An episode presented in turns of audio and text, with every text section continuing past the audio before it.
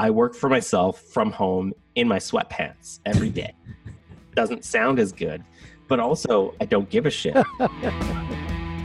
Hi, and welcome to the Unconventionalist podcast. I'm your host, Mark DeRoost, and each week I share with you an inspiring story or message from unconventional leaders, dreamers, and doers who found a way to live their purpose.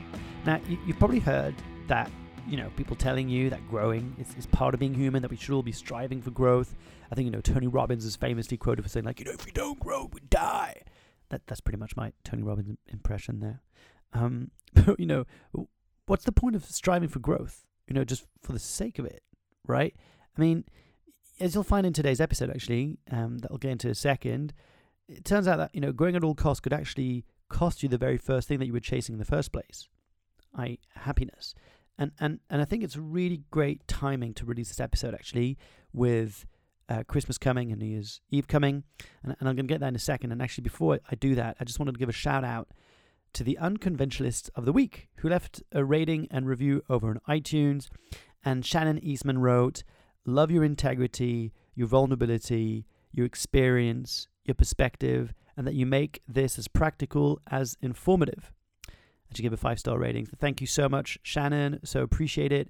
And if you'd like to be featured as the fan of the week uh, in next week's episode or the episodes to come, simply go over on iTunes or on your phone or your laptop, your computer, whatever you do these days, and look up the Unconventionalist podcast and just follow the simple steps to leave a rating and review. It, it actually makes a difference. I'll tell you why. It actually enables iTunes to figure out that this show is worthy to share with more people, and it and it also increases the odds of of guests seeing this. So. I really appreciate it. I know it takes a couple of minutes. If you want to support the show, that's the best way uh, that you can do it. So thanks uh, for helping out. Um, there's a quote actually that I wanted to share with you uh, today uh, that really has been speaking with me, and I, and I shared it, I think, previously with some guests, but I don't think I've shared it on, on the episode yet. And that is to be nobody but yourself in a world which is doing its best night and day to make you everybody else means to fight the hardest battle which any human being can fight and never stop fighting. And it's from E. E. Cummings and and I, it really resonates with me because I think this is what the unconventionalist has always been about. It's been about celebrating people who found a way to be themselves and, and let the world experience them as themselves and have an impact as themselves and actually not making it about them, but something bigger. Whether that's a company they built, a movement they initiated, um, you know, a book they wrote, what doesn't matter. They just found a way to being themselves. And, and, and I think today's guest is really epitome actually of this in, in, in, in, a, in, a, in his own unique kind of way. Um, but it, it's it's been really making me think ever since we spoke, because this is a theme that's been coming up and over again, especially as the New Year's approaching, and we're all thinking about doing our New Year's Eve, you know, resolutions and thinking about our goals for 2019. I mean, can you imagine people when 2019 is the last uh, year of the 2010s? We're going to go into the 2020s by next year. It's pretty mad. I don't know about you, it, feel, it feels pretty crazy. But it's I think there's this you know, misconception that we can so easily find ourselves chasing goals just because we don't even know if those are actually things we want. Maybe it's something that we make up we want because we've seen it on Instagram or we've seen it, you know, on social media or we've heard our friends brag about it. You know, I've got friends who have been very successful and have been building these huge companies, you know, hiring a bunch of people. It's really impressive. And I think it's very easy for me to go, oh, shit, of course, that's what I want. I want a huge company. And, but is it? You know, like how many times do we have to stop and actually ask ourselves, is this what I really want? Or is this what something that I make up I want because of society, because my parents, because my friends, because my partner? You know? And and, and I think that's something that um we dive into today, you know, because today's guest is is kind of who I've been describing as, you know, the Wizard of Oz uh, behind massive influencers online and entrepreneurs, and he helps them succeed and and uh, you know through the operations and processes, systems and and, and everything else. And is and in case you don't know by now from the title, it's Paul Jarvis. And you know, I'm actually going to read Paul's bio today for a couple of reasons because I think it's actually it's, it's really well written, and two because I'm feeling a bit lazy. It's Saturday. I've been pushing back editing this episode for whatever reason, and I thought I've got to get this out. You know, I'm getting in the way of sharing this with so many more people who need to hear it. So I need to go over my shit. So here it goes. As a corporate tech designer and internet consultant, Paul Jarvis spent years working with professional athletes like Warren Sapp, Steve Nash, and Shaquille O'Neal with their online presence and with large companies like Yahoo, Microsoft, Mercedes Benz, and Warner Music. He then migrated to working with online entrepreneurs like Marie Forleo, Danielle LaPorte, and Kris Carr to help build their brands. Since becoming a company of one, he spends his time writing, podcasting, and creating online courses for more than 13,500 students and lives with his wife on an island off the coast of Vancouver in Canada. Um, and, and it's, you know, I say that and it kind of like, you know, it's very structured, and but you're going to see in today it's really cool actually. We kind of got into like different areas of paul's life and things he doesn't really share about. We also got into like how did he end up working with some of the big names online and um and and he just wrote a new book called Company of One, and I believe it's going to come out now. It'll be coming out in a few days, and and every book that you buy now will go towards the numbers of this launch date. So it really makes a difference actually to pre-order books. I didn't used to do it. I used to wait until books were out and I'd do it. But since I've been hanging out with authors, and since I, I want to write a book in the coming year, you know, it's it, it made me realize that actually it, it matters and it helps people. So if you if you fancy what you hear today and and you, and you want to sort of better understand why bigger doesn't obviously mean better, then definitely go and check it out. I think I think you'll enjoy it for sure. Now, one of the things that we kind of dive into today, we talk about, you know, why does it always feel like sleazy and icky sometimes to sell? Why so many people make up that, that it has to feel weird. Um, but as, as you'll hear from Paul today, you know, he, he doesn't make anything unless someone asks him to. And there's so much, so many gifts um, that I want to share with you today. I'm very excited about. But I just want to say this: like, if you enjoyed today's episode and you want to support the show, one of the best things you can do, apart from leaving a rating and review, is to share this with a friend who you think could benefit from listening to a powerful conversation. And, and all you got to do is just is just share this episode with them, or tag them in my latest post, you know, on social media, or forward them the email that I sent throughout my, my private mailing list. And, and if you're not on the list, then don't panic. You can simply go to markdrews.com forward slash newsletter and just join. And, uh, and, I'll, and I'll be making sure you, you get these nuggets directly in your inbox with many more kind of gifts and tips. But in the meantime, ladies and gentlemen, I give you the one and only Paul Jarvis.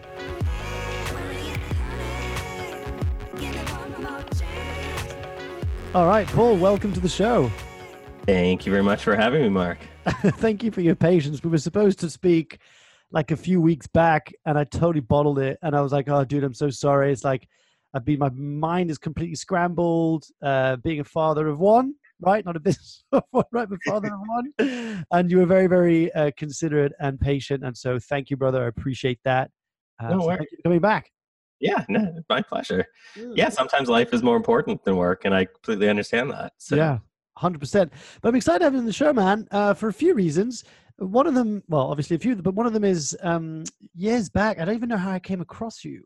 I don't know if it was through AppSumo. I don't know how I came across you, but um, you had like all these online programs for freelancers and, and entrepreneurs and trying to help them have more free time and you know systemize their processes to have clients and blah blah blah and then you popped up in my box and you're like, hey, I've got this book that I've coming out. Um, would love to, to come on the show and talk about it. It's called Company of One. And here we are today. So looking forward to hearing more about the book. Here we are indeed. Yeah, I'm uh yeah, I'm excited to chat. When I was doing my research, I was like, that looks like a good show. And I was like, hey, wait, I know that name. cool, man. So, like, like the, one of the things that we always love to talk about on the show before we dive into the kind of uh, the burning material um, is a bit of a background story. I think people love to hear, even though you've probably told the story a thousand times, right? I'm just curious about what, like, what are some of the aspects of the story that you don't share that often, or that you think aren't being asked about enough, um, about how you ended up doing what you do today? Yeah, I mean, I think a lot of people. I think I think hindsight is funny. I think we kind of make up that we were doing things on purpose. At least we tell the story in our mind, like, oh, "This yeah. is how, like I ended up in this place because this was kind of the plan." I've never had a plan. I'm the worst. Like I, so one, I don't even like goals, and two, I'm awful at long term planning. And it's funny because like I'm such a systems and processes kind of guy, but like I never wanted to be an entrepreneur. Like I, there was no plan for that. I never wanted to be a writer either, which pisses a lot of writers off. so all of these things just kind of I, I, wouldn't really say that they just kind of happen because obviously that would that would discount the work that I've done. Yeah. But I think it's just been like a combination of like right place, right time, luck, and just mm-hmm. kind of the fact that I've never really had a plan, I have been able to just kind of like go with things as they come up. Like I quit my job 20 years ago and I was going to go look for another one. I was going to go to the library to look up how to write a resume because the internet only had, I think, six pages on it. Maybe it was five pages on it back then in the mid 90s. And I started to get calls from clients from my previous job and they were like, hey, just let us know where you're going to go work next and we'll bring our work to you. And I was like, cool. Do, maybe I should just start my own company. Like, I never thought about this. I never wanted to do this, but maybe I'll just do that. And I went to the library to look up how to start a business in Canada where I live yeah. instead of a resume. And then the rest is it. I never yeah. stopped working. For, I haven't stopped yet working for myself. Very cool, man. And I saw, I don't know if this is true or not, but I saw somewhere online. Um, Definitely true, man. no, there's no hashtag fake news when it comes down to Paul Jarvis. Um, yeah, it was, it was actually talking about like how you used to work with some big athlete names. I mean, Shaquille O'Neal popped up, um, had some big clients like Microsoft and Mercedes Benz and that kind of stuff. Um, is is it, were you were working with on like the branding, the kind of the online presence? Well, what kind of work were you doing with them? Yeah, it's fun. It's fun. Like I gave my publisher a list of all of the clients that I've worked with, and they zeroed in on Shaquille O'Neal. Yeah. Know that they did because every time I get interviewed, when people are like saying my bio or reading my bio, they kind of laugh when they get to Shaquille O'Neal because it's Shaq. It's, Shaq attack. yeah. So actually, in the beginning, the clients that were calling me up were the agents of pro athletes because mm-hmm. I was working mostly with. Just funny because like I'm such a nerd and like I'm not a jock or a sports. So like I actually didn't care when I was working with all of these like star athletes. My sister's the athlete of the family, and she was like, "Oh my god, I can't believe you're working with so and so and so." And like, oh, this guy is. So that yeah, that's kind of how I got my start was working with athletes, and they all. This was again, this was 20 years ago, so they all wanted basically websites so they could sell things like yeah. sell t-shirts and stuff like that and i mean it's smart like it's good on them for kind of jumping on the the personal branding bandwagon and um, hiring nerds like me so, so so what did you do? Did you do like their online presence? Like, did you go their websites, their graphic design? What kind of stuff? You- website, all of their websites. Um, somebody else did all of the merch design, but I did all of the web design, and then I handed it off to somebody to do the back end. Basically, me and another firm built like an e-commerce platform way before Shopify or anything easy existed. Yeah so we could just plug in a skin. So this is what the website looks like. Here's all the links to buy the same stuff that one guy's selling, another guy's selling. It just looks different and has their name on it. Mm-hmm. Yeah, that was that that was the business. Yeah, cool, man. And then you also got to work with some brands, and you know, in the in exactly what you said, like the publisher's kind of bio, it also mentions that um, you got to work with some online entrepreneurs like Marie Forleo, Danielle LaPorte, and Kris Carr, who are kind of in, in the world of online business, kind of like big names. You know, like the people people know them, they follow them. Um, yeah. Did they approach you? did you approach them? Yeah, they approached me because that was kind of the audience. So I kind of jumped around. Like I worked with pro athletes for a while, and that wasn't the greatest fit for me. Yeah, I don't care sports. Um, and then I started to work with um, uh, like Fortune 100 companies, which wasn't really a good fit because they're impossible to deal with. Yeah. yet one like this is the way the button looks. This is the blue. Do you approve this or not? let us have 18 meetings over the span of 67 weeks to decide whether this button should be moved one pixel over or one pixel back. Yeah. That was fit. And then I started to work with startups, uh, mostly in Silicon Valley, and that wasn't a good fit because they just needed things too like everything was oh we need this yesterday i'm like i don't like to work under those conditions like that doesn't feel right so right. then i started to zero in on like i like what these people are doing on the internet where they're kind of building a brand around their name mm. and they're kind of building a business that's them and that kind of reflects their personality and kind of their ethos for for for showing up in the world mm. and i did a bunch of websites for for ones that you've never heard of because n- nobody has because it didn't end up their business didn't end up taking off but in doing that i got the attention of a few of them danielle i actually worked with probably for about 13 years i probably oh, did wow. about 14 15 projects with her okay like cool together a, like we did a lot of work. I was basically her creative director on contract for over a decade, and then wow. I did a because she knows Kris Carr and Marie Forleo. Ended up doing a bunch of projects for them as well. But it was, yeah, I did a ton of work for Denya. And she, like, these women are also ridiculously smart business people. Like, I learned so much about online business from them. Yeah. Because they were doing it, they were doing it really, really well. And I kind of was in the background helping them with um, the web stuff. Sure. I was just a sponge. I was just like, this is how you. What, what, what, what are some of the kind of nuggets that you learned then working with them? Mailing lists kind of important, kind of useful. and now my entire business revolves around my mailing list. Right. So let's let's talk about this for a second because this is this is something that I find fascinating when I when I run, run workshops or give talks and stuff. People still ask me like, "Oh, should I bother about doing a mailing list or not?" You know, this it question comes. Up. It died. Say, say it again. I said email marketing died. It, it died every year for the past like ten years. Nobody nobody tells me when that happens and i just keep doing it and it keeps working but yeah i know right but there's like the, the way that i kind of see is that you know it's like it's uh, social media and all that stuff is rented property you know, you mm-hmm. rented that. If they change the algorithm, if they suddenly shut down tomorrow, you're screwed. Whereas when you own the relationship through an email, I mean, how many times have you changed your email over the last 10 years, right? Yeah, Probably plus you can export it and move it to a different service provider. Yeah, exactly. And so, and so what have you learned about um, some of kind of like healthy nugget tips for people who are thinking about uh, starting their mailing list, or people like me who've got a mailing list but maybe not using it appropriately? Like any any kind of tips you want to share? Yeah, I mean, the thing I like about email is it scales without growth. Like it takes me just as long to write an article and send it to you as it does to write an article and send it to 30,000 people or billion people if I had a mailing list of a billion people, which I don't. so I like that aspect of it and it shows up in the same place. Like if I'm emailing you directly, you mm. get it in your inbox. If I'm emailing my mailing list, all those people get it in their inbox. Yeah. So it's personal. Like it feels like it's a, a personal relationship.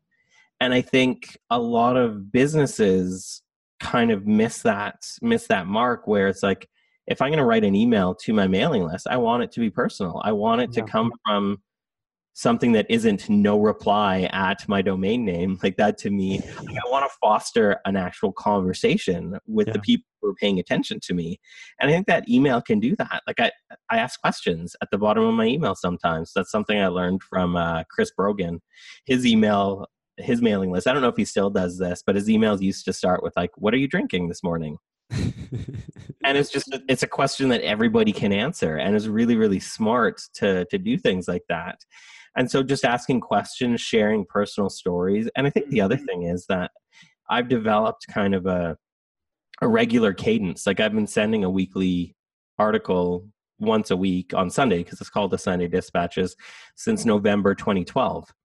Yeah. And so people know what to expect. They know when to expect something. And they kind of get used to me showing up in their inbox. Most of the time I have nothing to sell them, nothing yeah. to, to get from them. It's just here's an article I wrote. I think you'd be interested in it. I mm. talk to my mailing list all the time, so I know what things people are interested in. And it just fosters a regular communication with the people who care about what I have to say, which right. Anybody cares about what I have to say, I feel like that's a pretty cool thing that I, and I want to honor that um, relationship. Yeah. That's really the gist of it. Like there's no like secret hacks that only the best email marketers on the planet do. It's just I, I use it to foster um, regular communication yeah with with people that care yeah and, I, and I, was I was, I was talking with um my king of the ops riley mcgee who will be listening to this no doubt um and uh, we are talking about this about like you know mailing and and there's this i think that in in in when i say our industry i mean online entrepreneurs and, and that kind of stuff some people can sometimes shy away from actually asking and and actually uh, asking for the sell basically is what i'm trying to say right? So like people are very very easy to kind of hey hey give, let me give you some content let me give me some value give you some value. But then when it comes down to actually hey i've got this thing that i would love for you to, to buy or, or be involved with people get really uncomfortable and we were talking about this with, with Riley the other day about um, the difference between marketing and sales yeah and i'm really curious to hear about what your take is on like i'm, I'm not going to say you've got a formula because that feels so scripted but is there, is there something about like where you feel hey, you know what? Like, actually, I just spend a lot of my time giving value, and then once in a while, when I've got a product, I feel very comfortable asking. And I'm just, I'm just curious to kind of hear what, what your thoughts are around that. Yeah, and I'm glad you brought that up. I think there is a difference between marketing and sales. I think if I had to sell something to somebody, I would bomb. Like if I was put in, say, a car dealership and asked to like, hey, go sell this car to that nice couple over there, I would be like, oh no. but I do like I'm a I'm a writer, so uh, Yeah. content is my jam, and so the the way that I basically sell, and I feel totally comfortable selling. Like selling things is how I make a living. Selling things is how I can like sit in my home office and like have the the life that I have. So I don't actually feel bad about selling, and I think the reason I don't feel bad or uncomfortable about selling is because I make things I know the people who are paying attention want. So I don't make something unless people are asking me for it. Like one of the books that I wrote, um, Everything I Know, way Yeah. before the, the one that I'm supposed to be promoting right now, basically talked to people on my mailing list for about a year to find out kind of what they were working on, what they were struggling with, what they wanted.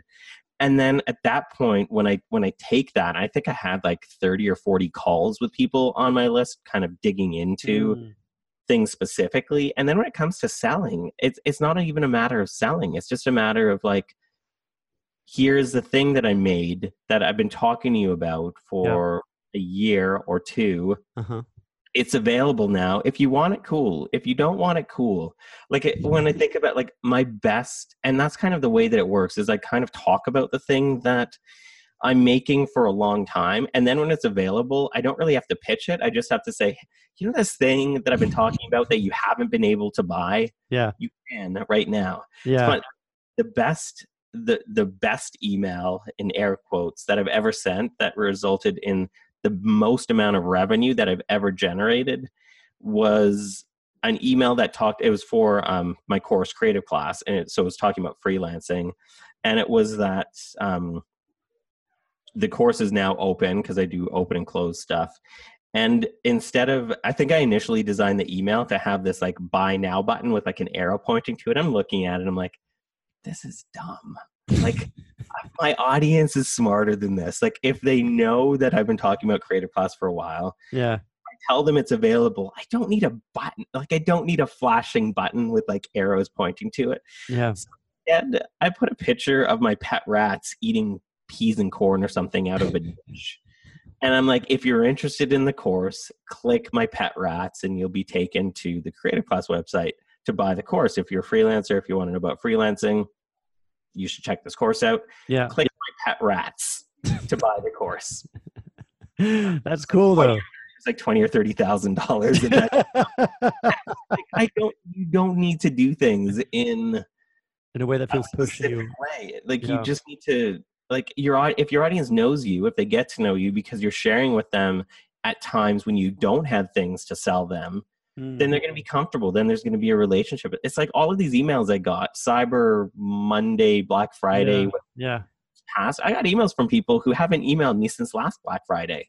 and all- they're going to have to work harder to sell me something because they didn't email me for a year. Yeah. As somebody like me, I'm emailing people every week. Every week. Most Yeah. of the time, I have nothing to sell them. Yeah. So if they do have something. It's just a matter of like I just have to mention things. I don't really have to sell them because I've I've had this constant communication with them where I've not asked them for anything in return. I just Yeah. talk, to them. and then Yeah, when I yeah. something sell, I just talk to them again. But consistency is so hard, right? I mean, what I'm hearing from what you're saying is, you know, since 2012, I've been consistent on your newsletter every week, and that I find personally the hardest by far to stick to a consistent timing and of the week. As you said, life gets in the way, right? Like, uh, uh, what what's helped you to stay on track and to stay consistent? Yeah, being ahead of my schedule at all times. I think it's really hard to be creative on a on a tight deadline. So if Mm. I had to write my Sunday dispatches Saturday night, I wouldn't be able to write anything worth which is what I do. I also, because I'm not a very good technical writer, I wouldn't have enough time to share it with my editor to go through and fix Ah, typos and grammar things. yeah, If send an email to my mailing list with typos or grammar things, I'm going to get 300 emails from people pointing it out. And my, I'd rather have my inbox filled with people asking questions or, or sharing intelligent stories instead Yeah. of just "Hey, you had a typo in something you cannot like I can't go back and edit my newsletter and send it again every Yeah. time typo. So yeah, so yeah, I mean, I like to stay ahead of my schedule, and for me, I, I like to avoid stress where I can because running a business is stressful. So Yeah. if I can write four to six weeks ahead of my schedule, I don't feel stressed out about writing. Okay. So I can basically write with the space to to write, and then I have enough time to maybe go through it a bunch of times, share it with my editor. He can go through it a bunch of times, make it really good, and then if I'm ahead of my schedule, I don't feel this like looming deadline over my head at all times. Like I need to write this. It needs to right yeah. now. Oh Then- God. Yeah. I feel. I feel. I feel very guilty in that because it's.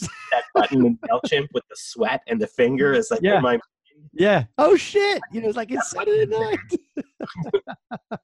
and did you did you have to like? Because this is one of the questions I often get from people like, oh, but when should I email? You know, should I email Mondays, Tuesdays, Thursday? You know, what's the best day? Like, does it matter? Like, or is it just a question of pick a date and just stick with it, and then you know that will be any any kind of A/B testing over the week, any given time if you do this over three years. You know. Yeah, I mean, this comes back to the very first thing that I said that when we started recording is I just kind of I was like Sunday Dispatches sounds like a cool name. If it's called the Sunday Dispatches, I have to send an email on Sunday, so I'm going to stick to a weekly thing. Yeah. I can't really send an email on a Monday or a Wednesday. It doesn't make sense with the name, so I just I felt like I wanted to write a weekly newsletter. I picked that as the cadence. I picked a random day to be honest. I think Chris Brogan was emailing on Sundays and I'm like I like waking up and getting an email from Chris. It's like a nice Yeah. personal email. That's kind of I wanted to write nice personal emails with stories as well. So I was like whatever Chris sends it on Sundays, I'll send it on Sundays too. Sunday dispatches done. No A B testing. cool, man. We're, we're, we're we're about to take a left turn towards uh, your book because it's obviously it's not the first book that you've written, as mentioned, but this feels like different for some reason. It feels extra special. I don't know if it's because it's from the outside, from from kind of what I'm seeing from like even just the, the cover of it. Uh, I don't know if it's just in the UK, but it's published by Penguin here, um, and it looks really cool. Like I'm going to say, it's like Company of One. Why staying small is the next big thing for business. So tell us a bit more about like this you know full promo tour here, Paul. it's like tell us a bit more about why you wrote this book and why should people go and read it. No, but like generally like what what what still, if anything, excites you about this book? And the reason why I'm saying this is that when you write a book, it's such a long process. By the time you publish it, it can feel like, oh my God, we're gonna talk about this fucking book again. And then you go in this full term. So I know I know I just want to put that out there so that people generally understand that it's a hard slug and I'd love to hear from you, like, you know, why why are you excited about this book? Yeah, yeah, because I started this two years ago. Yeah. and I finished writing it last year as well. Like it comes out, I finished Yeah. writing writing it in 17. It comes out in early 19. Yeah. But so I mean that was something to consider. Like when I was writing it, I'm like, I need to write something I'm going to give a shit about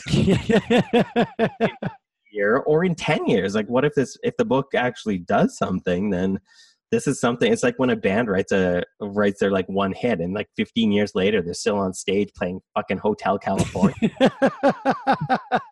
be happy with the things that could potentially be popular yeah. because it could be and that's the thing like and i i was in a band i was in a touring band for for many many years What was the name of the band?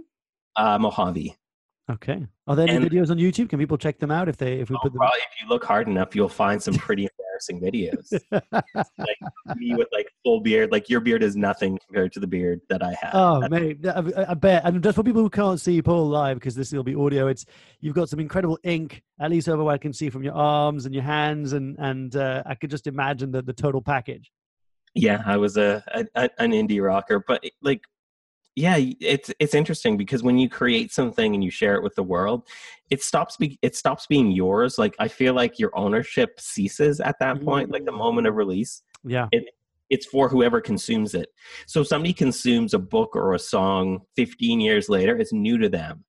It, Yeah. this is all new to them so they're really interested in it at that time even if you made it so long ago. And mm, mm. so when i'm making things especially less ephemeral things like books like my articles if i don't care about an article in four years i'm just going to delete it off my website like honestly Yeah.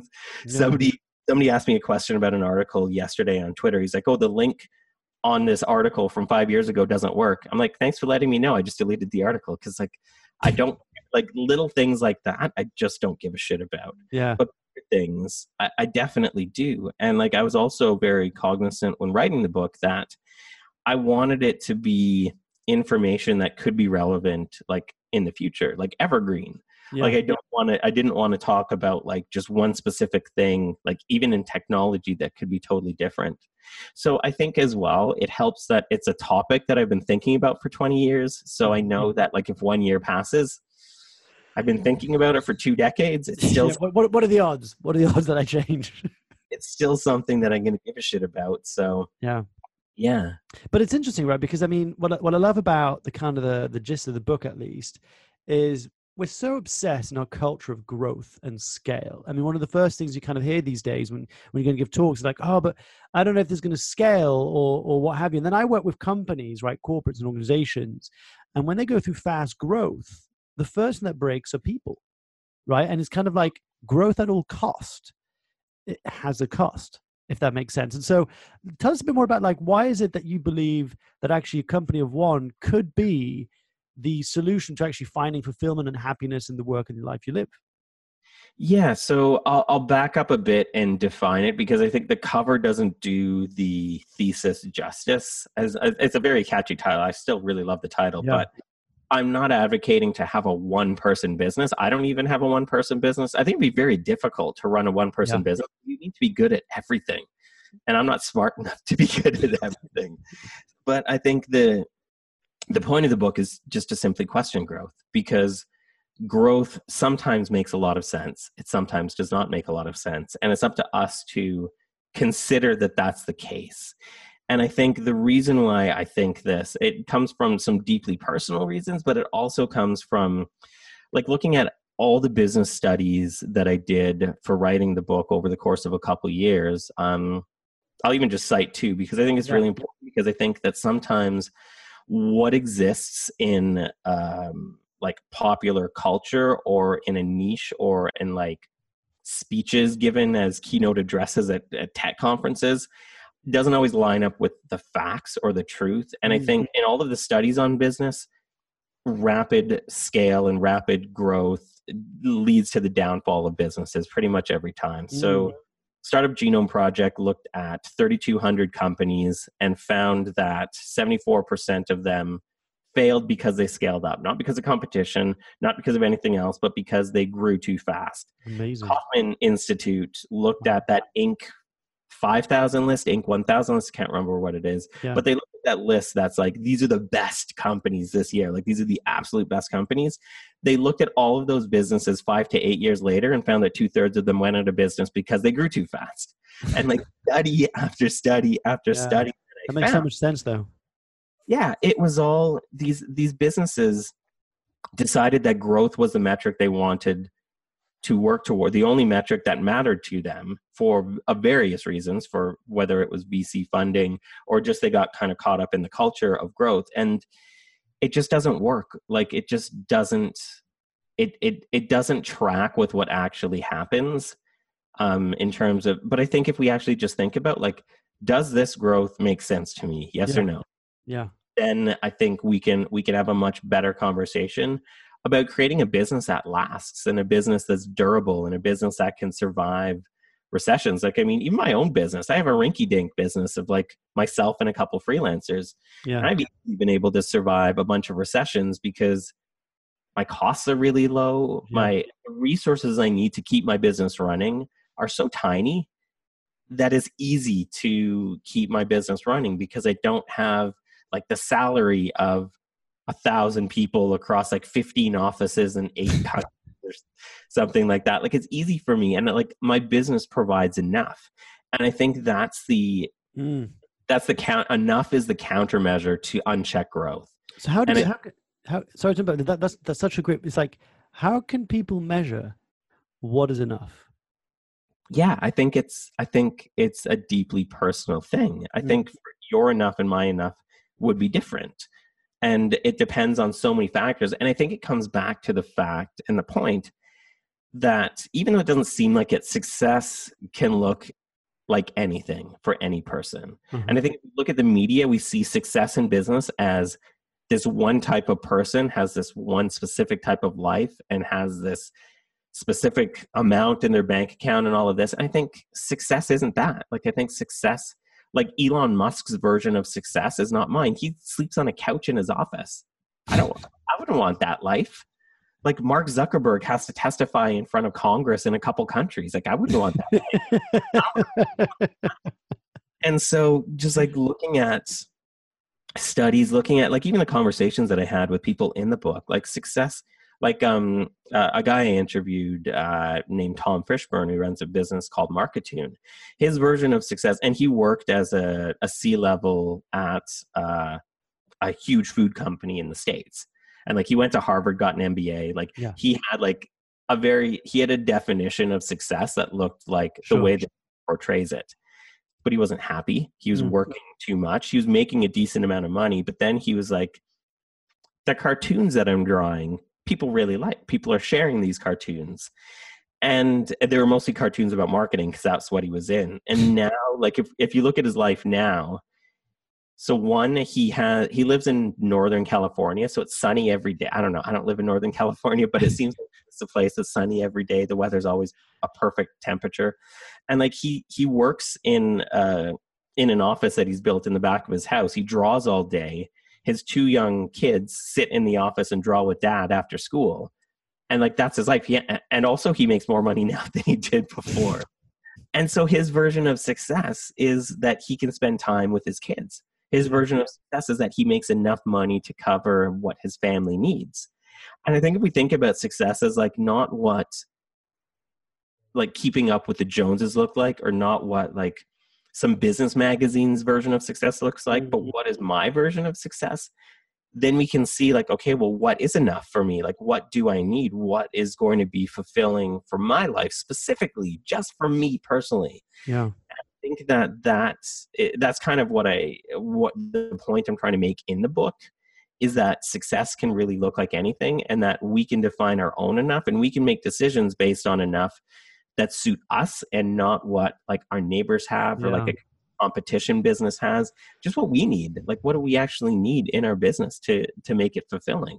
Yeah and it's hard you know? I mean i'm, I'm listening and I'm, I'm so agreeing with you and I, and I, and I just also know how hard it is. I mean i know for a fact that i compare myself to other people. I compare myself to the business. I'm like you know i'm not where i should be. You know i should be more successful. I should have a bigger impact you know blah blah blah. Fill up fill up the gaps. And i know so many of the people out there feel the same way. And, and especially when you come from a, a background where you had a job, like I was employment for 10 years. Mm-hmm. And so you mm-hmm. have a very solid kind of identity when you work for a cool company, when you have a steady salary, and then all your friends around you are doing really well. And you're just going like, I don't know, what the hell am I doing?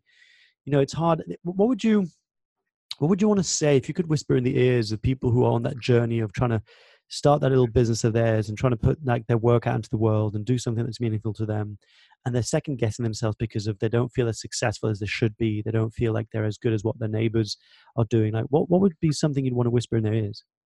Yeah, I think I think this it's a really important conversation to have because I think we we can all kind of see in life how that comparison is truly the thief of joy. But like if we look at our neighbors and see like, oh, their house is slightly bigger than ours, or like the cars in their mm. driveway are slightly nicer than ours, and we can kind of see like, okay, well that's it's kind of silly, but like when we look at business and we see like income reports, for example, yeah. from some like if people share income reports, they're typically making a ton of money. Otherwise, they don't share income reports on the internet. That's kind of just yeah. how it works. Isn't it Pat Flynn that used to share it and then you stopped because he said that people just couldn't relate to his numbers anymore? Yeah, I think when you're making like four or five hundred thousand dollars a month, it's hard to be relatable to other small businesses. Yeah, but I, it's different. Like you're right.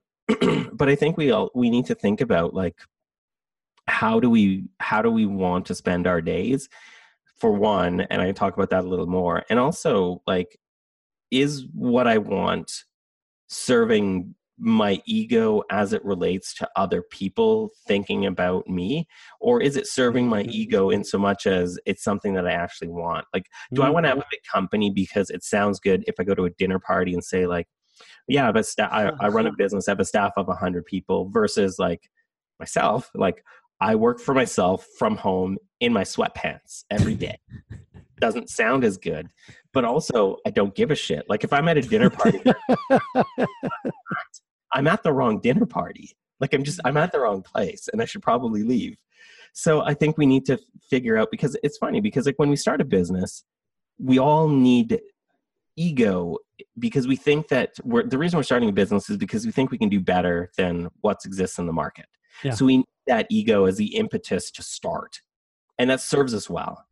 And then it doesn't serve us well when we start to think like okay well my ego says that i i would seem better or i would seem like a more legitimate business person if i just had more and i mean i think like i don't want to like be at a dinner party where i ha- where i say like oh i have a staff of all this because i also don't want to promote like i don't want to promote myself out of the job i like i feel like if i had a bit like if i grew the business where i was working with pro athletes or entrepreneurs or whatever and I was always booked solid. I was always busy. I always had enough work. But and people were like, "Well, you should grow this into an agency. Like you could hire like five web designers and three programmers, a couple project managers." And I'm like, "Why?"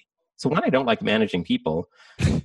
I like doing the work. So if I did that, if I grew my business, I would be managing the people doing the job that I wish I was doing, mm. which if I'm running a, if it's my business and I get to make the decisions, why would I want to do that? So I think we need to think about like how we want to spend our days.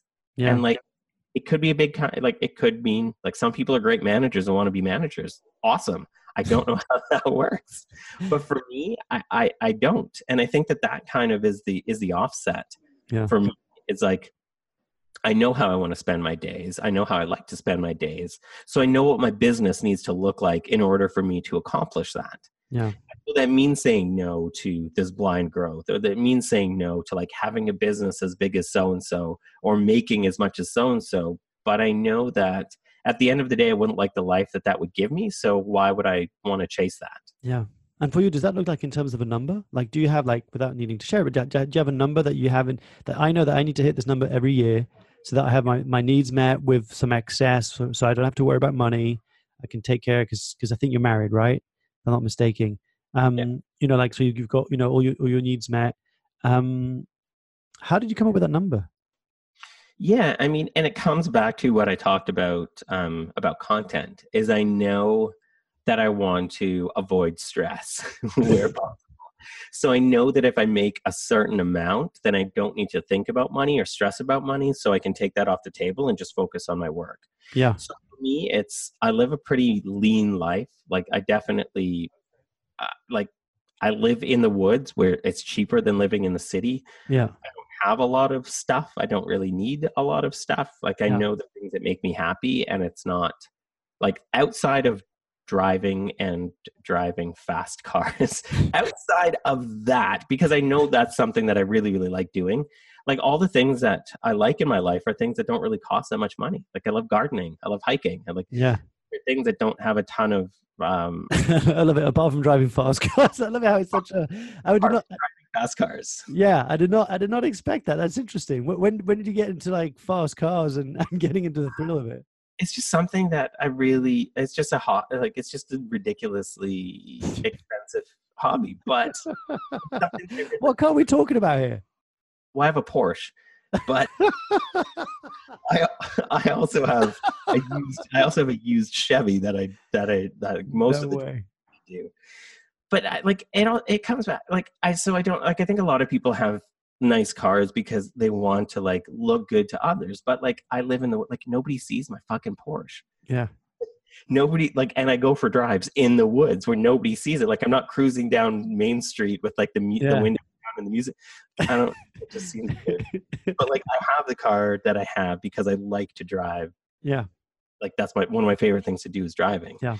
But uh, outside, like like I said, outside of that, I live a pretty minimal life because I don't like I find the less that I need, the less I'm stressed out about money, the yeah. less I have to work. Like if my expenses are as low as possible, then I don't need to make as much. And so coming back to the the, the money question, yeah, I have a very specific amount that I, that is enough for me. Yeah. So I know that I'm covering all of my and like I pay for my car I pay for my cars in cash, so I don't have to worry about like monthly payments for vehicles. Yeah.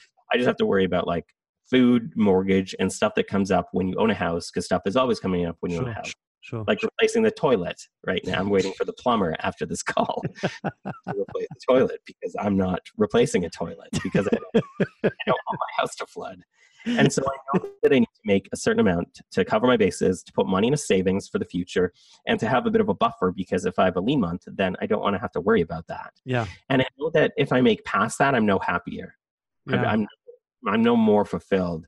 In fact, if I make past that, it's probably going to stress me out because in order to make past that, I would need to probably start to spend a lot more on my business. Like I would need to focus on things like paid advertising or paid user acquisition, where Yeah. It's going to cost me more money to make more money. So my margins are actually going to shrink. So am I really making more money? Yeah. And I have more responsibility, and I don't want responsibility because it stresses me out. So Yeah. I know, I, and I think a lot of people have like, and I think it's important to have like, I need to make this much money or more to to to have a business that's going to be sustainable. But I think a lot of people don't consider like I need to make at least this much, but I don't really need to make more than this much Okay. because don't have an upper bound on that, it can just lead to this like unending growth and this more and more and more. And then Yeah. sometimes we just end up in a place that we're not happy or we're not fulfilled or we're just stressed out because it takes it takes so much more to make so much more. yeah. Whereas oh, there's a sweet spot, and there's even, there's a study done. I think it was um, by Pew that found that um, there's a certain amount of money that people need to make, and Yeah. as they make more, they're happier. Yeah. But then it stops. It's like Yeah. a bell. Like as you make more, you're happier. Was it and then- eighty-eight thousand dollars? I think mm, uh, it was seventy four or seventy eight thousand US. Yeah, yeah, yeah. Yeah, so it was. it- yeah, it was around the eighty thousand mark. Yeah, that was it. Yeah, and then they found like as you make more than that, you're actually more unhappy. Yeah, So I think it's important, and I mean that number is such a ridiculous. like, it doesn't apply. Like one of my one of my buddies has four. Like he has four kids, so he needs to make more than that to sustain his family of four Yeah. with his wife. That's a Yeah. lot of that's a lot of kids. That's a lot of mouths Yeah. to feed. yeah, And so, but I think it's a, I think it's an important thought exercise to think about. Like, okay, well, how much do I need? And is it worth making more? Like, I could make more if I worked more hours, but I wouldn't be happy in my life if I worked all the hours of the day because I also like to do things outside of work. yeah, So I know that if I work this many hours, I'll make this much money, and that's enough for me. So if I make more, I don't need more. So why would I do that? I'm not going to Yeah. kill myself working. I'm not going to kill myself hustling all all day in day out because I want to keep like I've worked doing this for 20 years. yeah. I want I want like I like my work. I want to keep working for another 20 years. Yeah, and and you're you know you're a weathered kind of seasoned entrepreneur in that way that you kind of you know managed to over the last twenty years, you know, build a business and kind of live from it. And um, you've seen a lot of people come through your courses. You've seen a lot of people ask questions on, on, on your website, and you've worked. I love that you mentioned you worked with a bunch of people we never heard of because their business just didn't, didn't end up taking off. And actually, out of all those years of experience of seeing what gets in the way of people actually succeeding in their business, what would be like some of the top three things you've noticed? Yeah, I think the first one would be knowing when to quit. I think we're sold this bill of goods that like you need to persevere, you need to hustle, like you need to like do this at all costs in order to succeed, which I don't think is true. I think most of the successful entrepreneurs I know are serial quitters. They know that there comes a point in business where it may not be viable. Like we don't we don't have crystal balls and business is difficult and business requires a lot of guesswork Yeah. that doesn't really sell courses. Like if you're saying there is no blueprint, then you can't sell your course as a blueprint. kind of works that way. But I think knowing when to quit is a huge one. Um, I think that's definitely number one. Um, I think having resilience is also really important. And by resilience, I mean accepting that we're not in control of nearly as many things as we think we are, Mhm. especially in business we need to have a sense of purpose in order to persevere through hard times because pretty much every business has some hard times. Mhm. and we need to have the ability to adapt because things change all the time. Like i look at when business started for me in the 90s versus now everything is different. Like every single thing is different. So if i wasn't able to adapt if i wasn't able to change if i wasn't able to like learn and grow I, there's no way i could be doing what i do now. So i think yeah it's just and i think having goals is also kind of silly for most people if those goals are so i think that there's good and bad goals i think that a bad goal is just like picking a number out of your ass and saying i need to hit this to be a success i've been there and i've done that in my 20s i was like i'm going to be a business success if i make a million dollars a year I didn't need a million dollars a year. It was just like, that seems like a success to me. So I'm just yeah. going to say, I need to make a million dollars a year. I worked at that for a month or two. And then doing 16 hour days didn't really work out very well. Just wasn't smart. So, but I think like having a goal of like, I know I need to make like $4,000 or whatever to cover uh, for my business to be profitable and to sustain my income. That's a pretty good goal because you know yeah. you need this in order to survive. Yeah. So I think a lot of goals are just bullshit because a lot of goals are, oh, we need 10x growth this month. It's like, well, why do you need that? what if what you have is good enough now? Like having those goals are dumb because it may not be something your business needs, but you may punish yourself for not achieving the goal when the goal didn't make sense in the first place. Like, oh, I didn't hit 10x growth, yeah. growth yeah. this month. It's like, oh, I'm a failure. It's yeah. Like, really and, a failure. And even and even if you um I'm I'm catching a little throat rattle over here too. I think it's uh it's the it's the it's the tension in the air. It's uh you know it's and even if you do reach that goal, most likely you won't feel as fulfilled and happy as you made up you'd feel once you got there.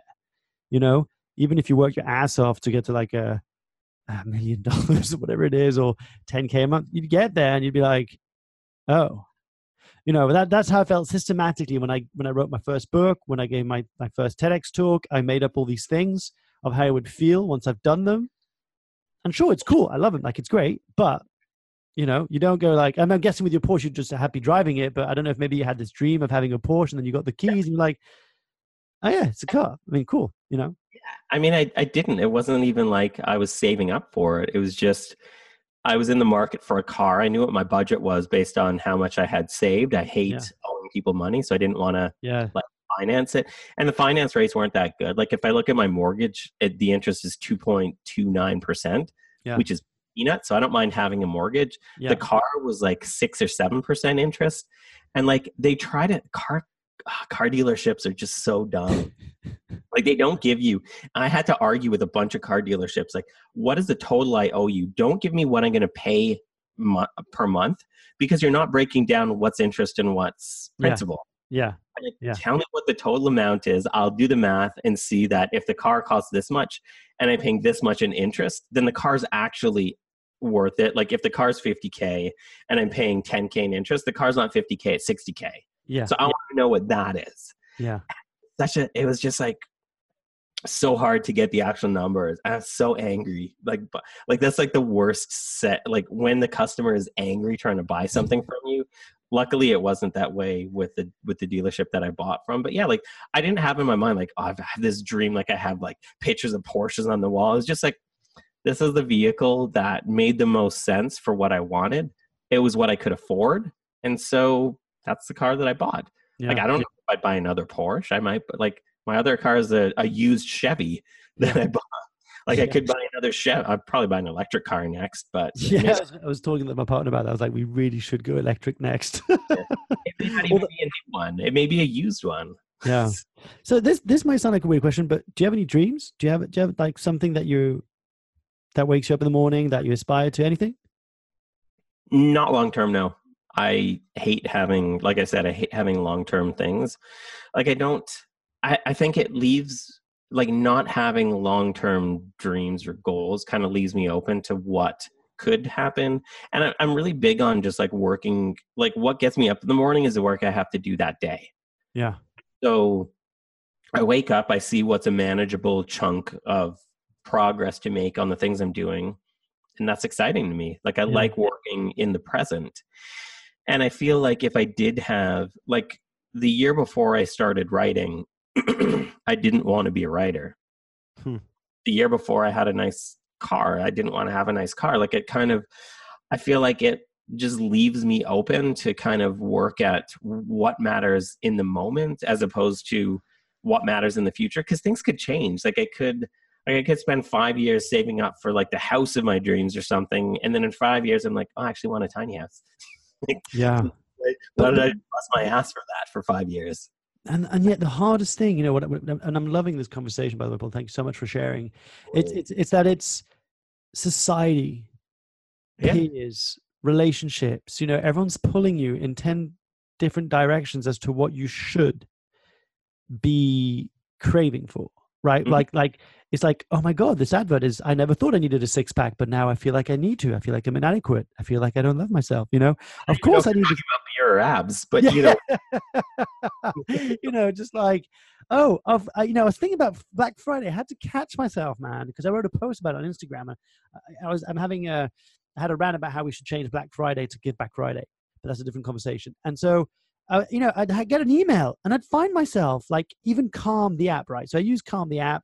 Uh, I, I didn't get paid to mention them in this in this podcast, but I, I use the app once in a while when I, when I can be bothered to launch the app. And they had like this Black Friday promo, like $150, lifetime access. And I'm like, yeah, I mean, that sounds obvious, obviously great deal instead of $300. And I clicked on it. And by the time I clicked on it, I was like, wait a minute, why am I doing this? Where's this coming from? Yeah. Scarcity mindset, right? So that's kind of fear based reaction. And then I thought, in three years' time, who knows if I'll be still using phones and apps? You know, it might be something else. Like there might be like I don't know. Anyway, doesn't matter. That was a little rant. But all that Yeah. to say, you know what I love what you're saying is that it seems to me that what you found is joy in the present, yeah, and to actually be fulfilled with the now, be open to the what maybe instead of focusing constantly on a on a on a forward carrot that you're never going to reach or you're never reaching, and you're constantly feeling that you're never ending chasing. No. Yeah, definitely. And I mean, I think like I have an aversion to goals because the first half of my life I was working towards goals that other people set for me. They were well intentioned. Like this was when I was a kid, so like my parents or guidance counselors, like I, it feels like I was just put on a track, and I feel like most people are put on a track. Like, so I did well in school, so I was supposed to go to university. So Yeah. I went to university, and then I was supposed to get a job. And then if I got a job, I was supposed to work at that job and save for retirement. And I was like, Get the gold watch. Walk away. uh, I think my dad actually did get a gold watch. 30 years at, at his job. And i think the gold watch probably sits in a drawer or he just don't or he donated it or something like that because Yeah. i don't i don't know. I'm sure some people need a gold watch. I don't like wearing watches. They feel really uncomfortable Yeah. to me. I get She- I, I returned the apple watch that i bought after three days of being annoyed by it. But i think that, that's a whole other conversation. I think that um yeah we need to consider like and that's really what the book is about is that Mm. we're kind of sold like this is what success looks like. This is the this is how success looks and i don't think that's true. Or this is what a business is supposed a legitimate business is supposed to look like. It can look like anything. Yeah. and i think that when we start to live for ourselves or we start to live for um, the life that we actually want to live and have other people's perceptions be damned. Like i just think of like when i quit my when i quit working for other people and started working for myself this was before like freelancing was a thing and people were like Yeah. well why are you doing this? Like when i dropped out of university they're like why are you doing this? Like why are you being stupid i'm like i'm probably being stupid like i'll give you that I, i'm probably being very stupid but hindsight will show us whether this decision was right or wrong Yeah. and quitting university was probably one of the best things I did. Quitting the job that I had at an agency was probably one of the best things that I did. But when I started to live for myself and I started to live for the kind of life that I actually wanted, good things started to happen. And even if good things didn't start to happen, I didn't feel as bad because I'm like, well, I'm working towards something that I want, not what somebody else wants. So Yeah. Things don't go right, or if things are stressful, or if things just blow up in my face, then whatever. Like I was still, it mm-hmm. sucks, but I was still chasing what I personally wanted that maybe isn't what anybody else in the entire world wants. But it's still, if it's what I want and I don't get it, then I worked hard to try to get it. I'll try some, I'll try to be as resilient as possible, like I talked about, and I'll try a different way. Yeah. It's like there's nothing worse than failing at something you don't actually want in the first place. Exactly. man, I'm looking at the time. It's one of those conversations like, shit, man, I hope we had, I wish we had more time. And, um, you know, if you ever come down to London, make sure to, to, to, to hit me up and, and I'll take you out for a, for a beer, a green juice or a coffee, whatever you're, whatever you're into. Um, but look, I've got a few, few round of questions before we wrap up. But before I do that, I just wanted to, you know, generally say thank you for bringing a different energy and perspective to the conversation. You know, Cool. there's, there's something about um, asking the question that actually, what's the point of growth and what's the point of more and what's the point of constantly chasing something that is not here now so I, I just want to thank you for that i want to thank you for all the content that you've created over the years to help people you know freelancers entrepreneurs to kind of figure out how to get clients have more freedom make more income and just be more content so on behalf of, of, of all of us out there, thank you. Yeah, I appreciate it. Yeah, Jerry, man. Um, what's one thing most people don't know about you? Um, well, probably the Porsche thing, but we talked about that. Um, uh, I mean, a lot of people don't know that I, I love gardening. Um, I'm Yeah. a fire commissioner as well. I, that's a new thing, so I don't actually really know uh, what's involved in that. My wife is a firefighter. Okay, Um, cool. So now I'm basically her boss's boss unintentionally, so I get to make some decisions around the, the fire department as a commissioner.